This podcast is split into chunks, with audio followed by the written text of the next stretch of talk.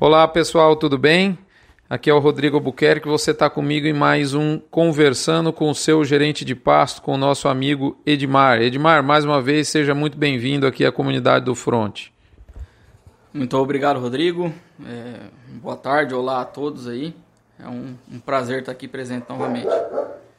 É isso aí, moçada. Nós estamos na fazenda, aqui a cachorrada late, o, o galo canta, o cavalo relincha e esse é o, esse é o barulho do nosso dia a dia aqui.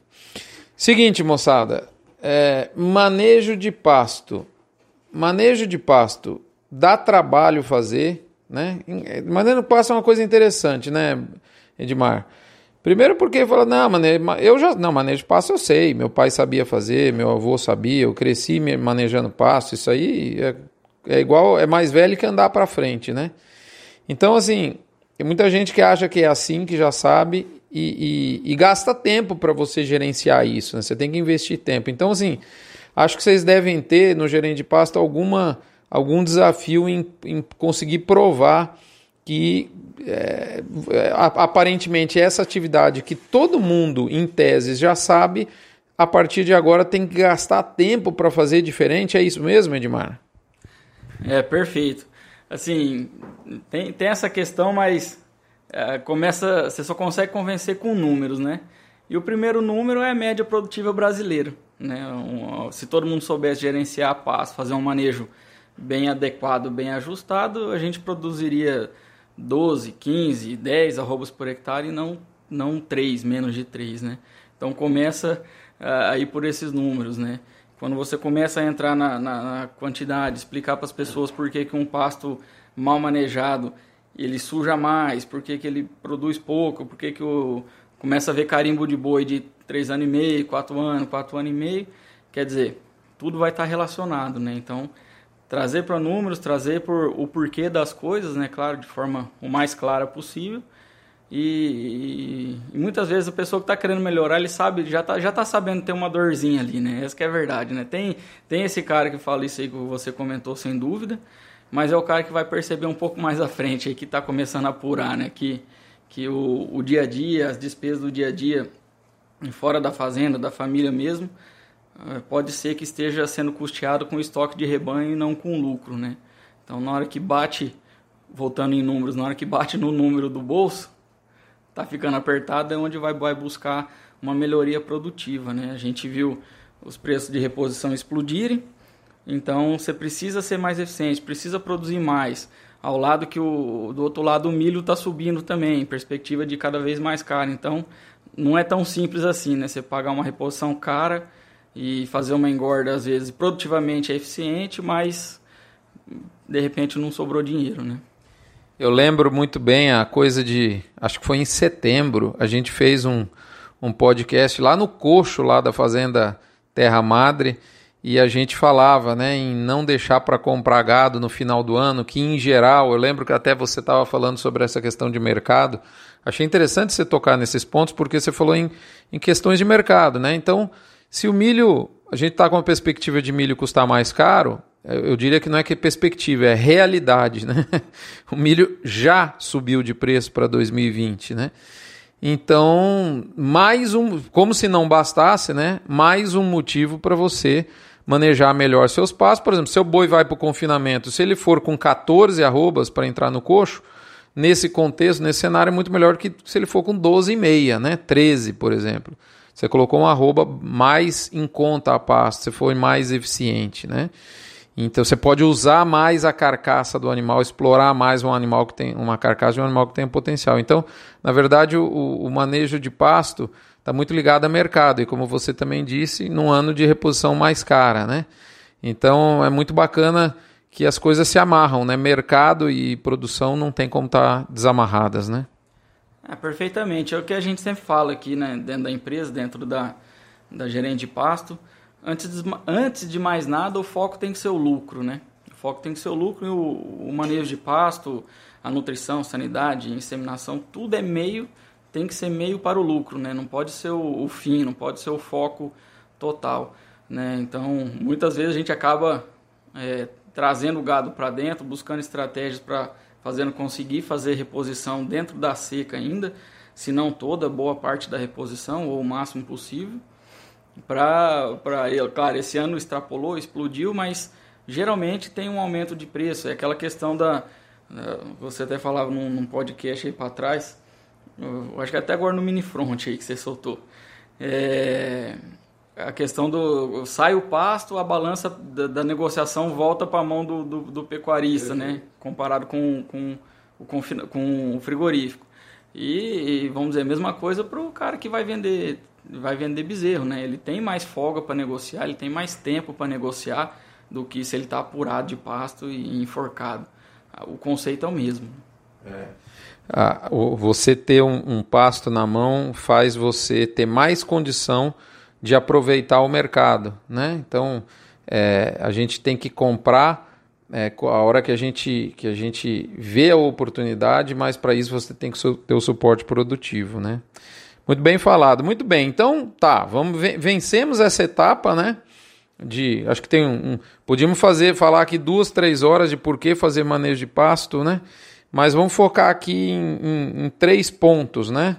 É, vamos começar a, a, talvez até em, em, mais do que um episódio, na sequência nós vamos liberar e vai ficar um, dois e o três, e aí fica na sequência para você ouvinte e montando esse raciocínio ao longo dos próximos dias, quando a gente for soltando aqui os episódios. Então, se você está escutando esse, fique ligado que daqui uns dias tem a continuidade desse. Bom, Vamos no primeiro aqui, Edmar. Então, beleza. Vencemos a questão. Ah, vou fazer manejo de pasto, vou gerenciar meu pasto ou não. Isso nós já vencemos. Qual é a consequência, uma primeira que você pode dizer para a gente desse cara que, que, vai, que vai ir para essa empreita? Quando a gente pensa em manejo de pasto, né, que em, em, vamos dizer assim, de forma resumida, ou em última análise, é controlar a estrutura da planta, deixar essa, essa planta numa estrutura folhosa, né? Uma vez que ela está folhosa, a gente tem três grandes benefícios. Que o primeiro é que a planta expresse sua característica de perenidade, ou seja, ela esteja se renovando, um pasto sem data de validade. Né? Não à toa temos clientes aí com, com colonial, né? Quantos anos tem um pasto colonial? E expressa essa característica de perenidade. Essa planta fique numa condição onde ela rebrote mais rápido, ou seja, acumule mais, mais matéria seca, mais massa de capim durante o ano, uma vez que ela produz mais, ela tem uma capacidade de suporte maior, ela aguenta mais gado, a taxa de lotação da fazenda ela se eleva um pouquinho. E é, a gente ofertar um, um, na bandeja folha para o animal, esse animal vai ganhar mais peso. Né? Então, os três principais benefícios de um pasto bem manejado, de fato, é, são perenidade, mais gado na fazenda e melhor desempenho individual é, desses animais. No entanto, a gente até é, falou bem assim, por quê, né? Para que se incomodar com isso, gastar tempo, você falou no começo. A gente nem chama de manejo de pastagem, a gente chama de gestão de pastagem, né? Que é para dar o, a real dimensão do problema, né? É, gerenciamento é um problema em, em, qualquer empresa, em qualquer país, né? A gente sabe muito bem disso como brasileiro, como seja no, no âmbito nacional, muitas vezes municipal, estadual, a gente sabe o problema que é uma falta de uma gestão boa, ele, ele ocasiona. Então ele é um problema de tudo que é área. E manejo de pasto não é diferente, né? Manejo de pasto não é diferente. Eu diria que é, é pelo contrário, né? Um ambiente que você projeta futuro, você estima o futuro, é um ambiente que chove mais, chove menos, é, é cigarrinha, não é cigarrinha, é lagarta, é, é questão comercial, é IATF, é, é muita coisa. Se você não tiver número e não gerenciar esse processo, você pode até melhorar, né?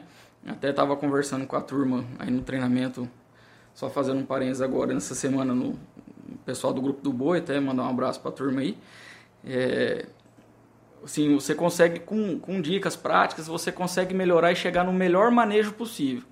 Só que esse melhor manejo possível, ele está bem longe do melhor passo que você pode ter, assim. Dali para cima é só gerenciamento, gerenciamento precisa de número. Porque o cara ele chega num limite que o olho dele vai conseguir fazer num limite que ele vai conseguir encaixar o quebra-cabeça dentro da fazenda e a partir dali ele precisa ver por número porque não tem Cristo que faça, faça melhor que isso, né? Bacana. Falando em perenidade, me ocorreu aqui uma, uma, uma questão. Você concorda, Edmar, que é comum a turma confundir a necessidade de reforma com recuperação de pastagem ou não, na sua visão? Concordo, concordo. Muitas vezes tem pasto que ele é recuperável e, e a turma acaba pensando em reforma, né? E vice-versa também. E vice-versa também, que, eu, que talvez seja o maior problema, assim, no sentido de, de se gastar tempo, dinheiro e energia num pasto que vai, às vezes até recupera, mas vai demorar demais, vai demorar muito tempo. Algo que a gente, dentro aqui da gerente de pasto, faz é focar, direcionar a fertilização, calagem num primeiro momento para áreas responsivas, que tem potencial de, de resposta. Melhorar o melhor, né? Perfeito, melhorar o melhor, pegar um passo de uma UA e meia, levar ele para duas e meia, três UAs aí nas águas, onde você aloca mais gado na fazenda, ou aloca o gado da fazenda, ou arrenda uma parte para lavoura, enfim, né?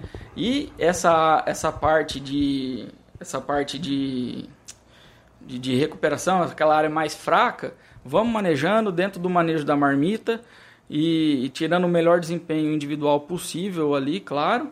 Mas vai chegar o momento dela, de repente entra uma reforma mesmo. Né? Vai, vai fazer um sorgo para silagem, vai entrar uma área de, de para integração lavoura-pecuária e você consegue reformar ela, investir nela para ela voltar. Ou até uma, recupera, uma reforma direta mesmo, né? mas você põe e já tira mais lotação em 60 dias, aí, por exemplo. Né?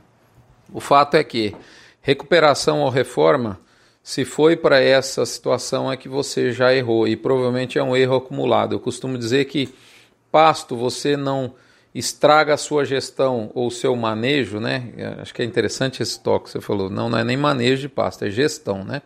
Então você não você faz, você faz um erro de manejo, um erro de gestão é, de um dia ou dois dias, não é isso que vai te tirar o norte, né? Mas é que geralmente os erros são, são acumulativos, né? as pessoas passam meses, anos errando e aí não vai consertar a fazenda num estalo de dedos. Então você não estraga um pasto e não conserta de maneira rápida, mas se foi para reforma ou para recuperação já errou provavelmente por muito tempo, né, Edmar?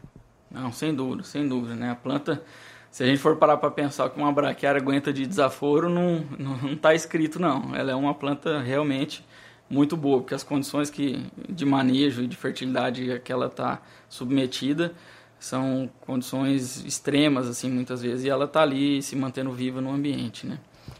É isso aí. Eu acho que a gente, no fim das contas, desconhece o potencial de perenidade que a gente tem, né?